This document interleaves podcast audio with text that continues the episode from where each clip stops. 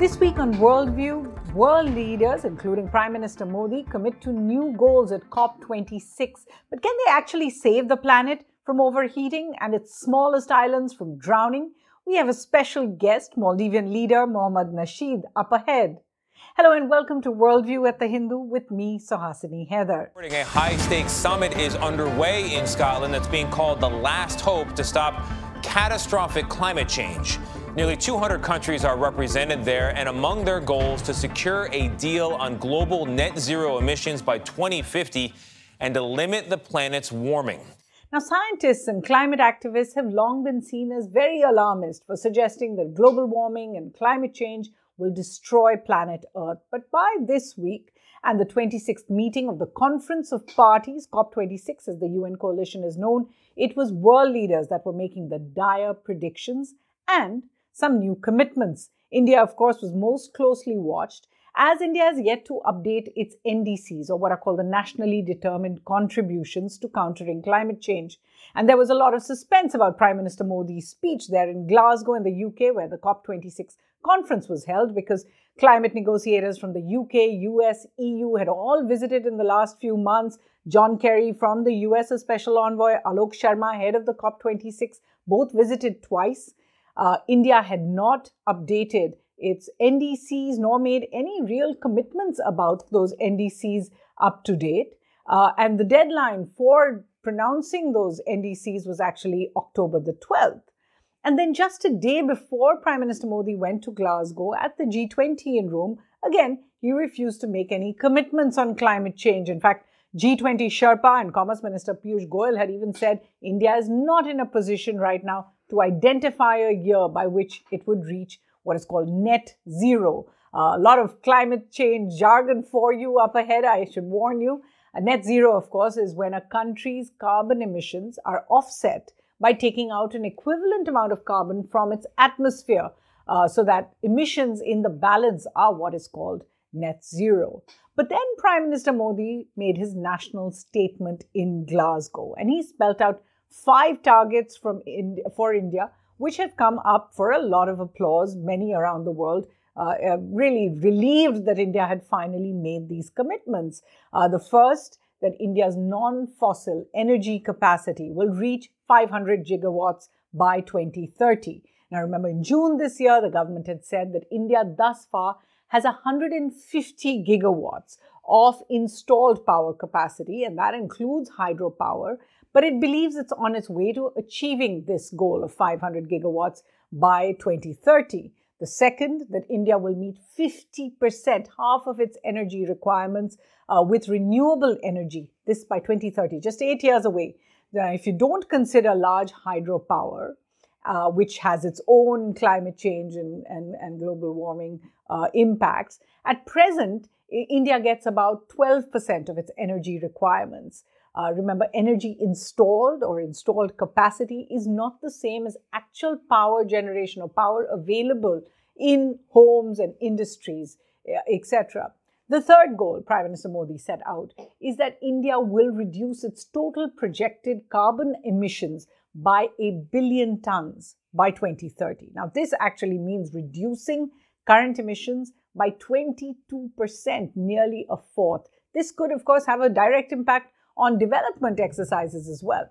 Now, at present, the top 5 emitters, and in order they are China, United States, European Union, India, and Russia, all of them have to make significant cuts in emissions in order to reach the global goals. The fourth goal by Prime Minister Modi was that India will reduce the carbon intensity of its economy to less than 45%, a fairly tall ask. And finally, the fifth goal, India would achieve net zero, as I explained, by 2070. Now, of course, 2070 is 2 decades after the global goal of mid-century, around about 2050. So this means that on an average, the developed world, which has already reached its peak emissions, would have to reach net zero dates much earlier, by 2030, in fact. And even developing economies, and China is the largest one that comes to mind, that have promised net zeros by 2060, must reach at least peak emissions by 2030. That means the year after which their emissions begin to drop. Much will depend really on how the government now words its NDCs, because as I said, that NDC, the nationally determined contribution, has not yet been filed with the UN. Prime Minister Modi has announced it. So much will depend on the wording. The fine print still has to be read, and also on achieving all these promised targets for 2030. 2070 is a far way away, because unless these targets are achieved in the immediate future, the race really for 2050 or 2070 may just be lost completely. Now, of course, activists like the young Greta Thunberg has referred to COP26 as a lot more blah, blah, blah. Even so, broadly speaking, there were many concrete outcomes, and COP26 will continue through the year. We will, in fact, see many of these outcomes and commitments being made. But so far, what we saw at the Leaders' Summit of the COP26, there were commitments to cut emissions, to finance climate adaptation, and the launch of several new initiatives. So let's just look at six of the major outcomes of COP26. One was the net zero targets. Remember, India was the last of the major carbon emitters to actually declare a net zero date. Countries like China, Russia, and Saudi Arabia have committed to net zero by 2060, 10 years before India. The US, UK, European Union have committed to 2050 targets. Only 12 countries, remember, in the world have actually enshrined these commitments into a law. The European Union, which is far ahead of the rest, has a collective target of 2050. Germany and Sweden actually have 2045 as their target dates. The second outcome of COP26, ending coal use. The US, Canada, and about 18 other countries, so more than 20 countries, committed at COP26 to stop all public financing for fossil fuel projects abroad, that means outside their countries, by the end of 2022. They're going to steer their spending into clean energy instead. However, no Asian countries, so big financiers like China, Japan, South Korea, were a part of that initiative. In another initiative, about 130 countries joined a coalition to end and reverse deforestation by 2030. So by 2030, in 8 years, they will stop deforestation and reverse it. India wasn't part of either the coalition on ending coal or on ending deforestation. However, India was one of the co-authors of one on solar energy. India and the UK launched an initiative called the Green Grids Initiative, One Sun, One World, One Grid, backed by about 80 countries, and that list is increasing, to dramatically accelerate the global transition to clean energy. So to put in a lot more grids and to connect them up across the world.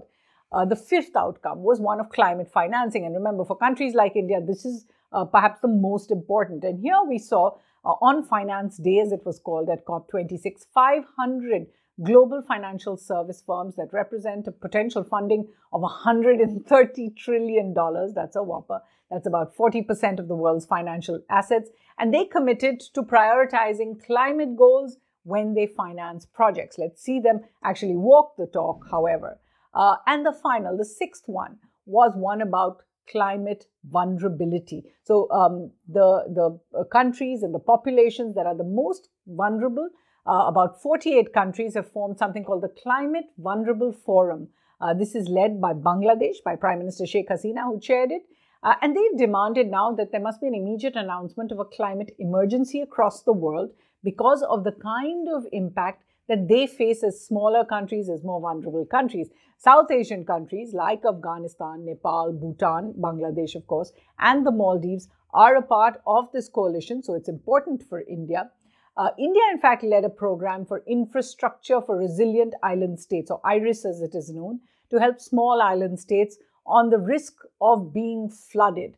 That is certainly one of the big risks, and it brings us to our special guest here on Worldview. We're going to try and travel a little bit to Glasgow. With me is a very special guest, the former president of the Maldives, the speaker of the parliament or the Majlis, Mohamed Nasheed. Thanks so much for joining us. A very interesting role at the COP26. You're the ambassador for ambition. What that means, you'll have to tell us, for the Climate Vulnerable Forum. How do you think the outcomes of this COP26 mean for the CVF? We are advocating to see that the planet does not heat above 1.5 degrees, measuring from the Industrial Revolution. We are now at 1.2 degrees. Prime Minister Modi's speech that gave detail of where India is going. We thought the Climate Vulnerable Forum feels that it is very encouraging. India has said that they will, in 20 years, change 50% of their energy needs to renewables. That would create a catalytic effect in the renewable energy market. The climate vulnerable countries are also asking countries to submit their NDCs every year instead of every 5 years, and also asking countries to raise their ambition every year. The vulnerable countries are also very concerned about the pledged $100 billion. We like to see that the rich countries contribute towards our adaptation and also towards our mitigation efforts. And developed countries promised to do that. In 2009, they promised to pay $100 billion a year, but we haven't achieved that, and countries haven't contributed this.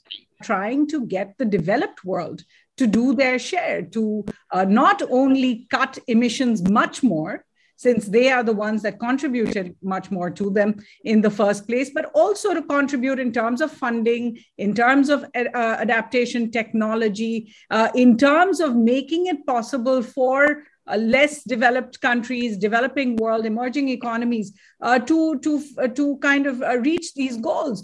Don't you think all of this is going to be difficult by 2050? Developed countries promised to contribute $100 billion a year to developing countries for their adaptation and mitigation needs. That hasn't been met. Again, this COP, they are saying that they will meet it by 2023, and they're also suggesting that they will have from 2021 to 2025, $5 billion of contribution, $500 billion of contribution. But we would like to see that these funds are audited by the International Monetary Fund, with Climate Vulnerable Forum countries sitting in the decision making, in the auditing. Most CVF countries, vulnerable countries, spend 30% of their budget on adaptation. And on top of that, these countries pay 20% of their budget for loan repayment. We really don't have money at all. We will be stressed in every single side. I think one of the first effects, big effects of climate change will be that many countries will go default. We are also asking countries to restructure our debt to the debt holder. We would like to see countries agreeing that percentage of our repayment of the debt can be used for a climate resilient project. So it's in a sense a debt swap. What do you think South Asia as a whole can do really? Closer cooperation, regional cooperation is very necessary, especially when we go out to the rest of the world and try to advocate and try to get other countries to agree. Weight of India and its strength and its support is extremely relevant. If we can, unify ourselves, unite ourselves as a single block and then negotiate, it would be extremely, extremely useful. One of the things that we can really do is try and find nature-based adaptation measures. There is a big need for a regional dialogue on climate change. As president, you actually hosted a cabinet meeting underwater. Looking back, what do you think of that cabinet meeting today? Well, I think we wanted to impress the gravity of the issue. And we wanted to suggest that this is where we will end up. People took notice, and we have moved a long way since then. And I think a number of countries have changed. People have changed. The ground realities have changed. There's bad weather upon us now almost every day. And people do understand that there is something wrong with the planet. We'd like to thank you so much for joining us all the way from Glasgow. Maldivian former President Mohamed Nasheed there. Now the focus that he was making on South Asia is particularly important, particularly for India, but for the rest of the world as well. Because according to 2021's Global Climate Risk Index, it is the single most vulnerable regional bloc. The Asian Development Bank, the ADB, now predicts a decrease of 11% in South Asian GDPs as a whole if they follow the business as usual emissions, BAU as it's known, emissions through the century. With global warming, sea levels rising, estimates are even predicting there will be nearly 63 million climate migrants or climate refugees by the year 2050. So we're looking at immediate impacts in South Asia of global warming unless drastic actions are really taken. There's much more on this on our website, www.thehindu.com. My colleague, Deputy Science Editor Jacob Koshi's coverage of COP26 is certainly all there and comprehensive for you to read. There's an opinion piece by me on why one South Asia really makes better sense, batting for one South Asia. But I do have many book recommendations for you. And here on Worldview, I'm happy to bring in a few extra this time. The Nutmeg's Curse, of course, by Amitav Ghosh. That's the latest, his latest book on climate change called The Parables for a Planet in Crisis. But many of his books, The Hungry Tide, The Great Derangement by Climate Change and The Unthinkable, all are great works by Amitav Ghosh on understanding climate change. Bill Gates brought out a new book in 2021 called How to Avoid a Climate Disaster, The Solutions We Have and the Breakthroughs We Need. He's, of course, a big financier on climate change. There's The Next Stop, Natural Gas and India's Journey to a Clean Energy Future, collection of works edited by Vikram Singh Mehta, who used to actually head Shell. The Climate Solution, India's Climate Change Crisis and What We Can Do About It by Mridula Ramesh, a very practical sort of book. There's a book talking about Indian air pollution, and there are several, but this one is interesting. It's called Air, Pollution, Climate Change and India's Choice Between Policy and Pretense by Dean Spears. Then some books on the wildlife. And of course, pollution and climate change, global warming, the conversation cannot end without a conversation on conservation, on wildlife protection. And these are some of my favorite books on that issue. There's The Vanishing that just came out, Chronicling India's Wildlife by Prerna Singh Bindra, and two books by Bahar Dutt, who's an acknowledged expert on the environment, called Rewilding and then Green Wars as well. Both of them worth reading. And finally, I want to end this episode on a note of hope, and that's a book coming out soon by Jane Goodall, the famous environmentalist and naturalist and conservationist across the world. The Book of Hope is literally the name of the book, a survival guide for an endangered planet. I do hope you enjoy reading and join us again here on Worldview from the team here. Thanks for watching.